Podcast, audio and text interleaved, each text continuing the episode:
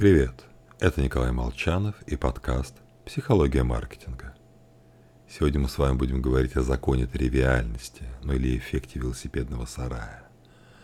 Потому что, ну как же запустить стартап, если нет гаража?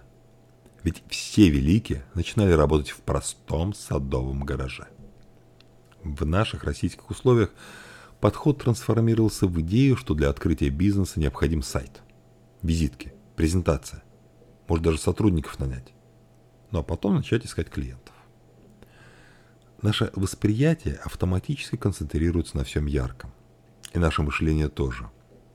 Вот мы фокусируемся на необычном.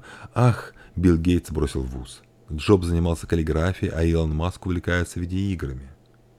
То, что Маск работает по 12-14 часов в сутки, а Гейтс сперва поступил в Гарвард, это скучно и сложно. Таким деталям не придается особого значения. Эффект велосипедного сарая зарождается в детстве. Подражая супергерою, ребенок требует супергеройской одежды, а вовсе не меняет поведение. Причем яркими становятся доступные нашему пониманию вещи.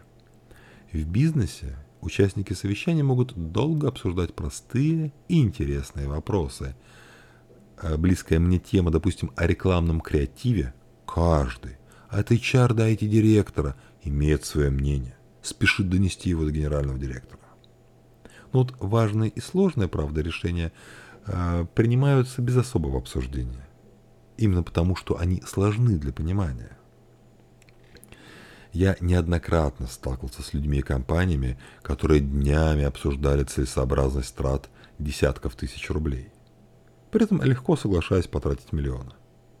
Это особенно верно, если тысяча рублей – это повышение зарплаты сотрудникам.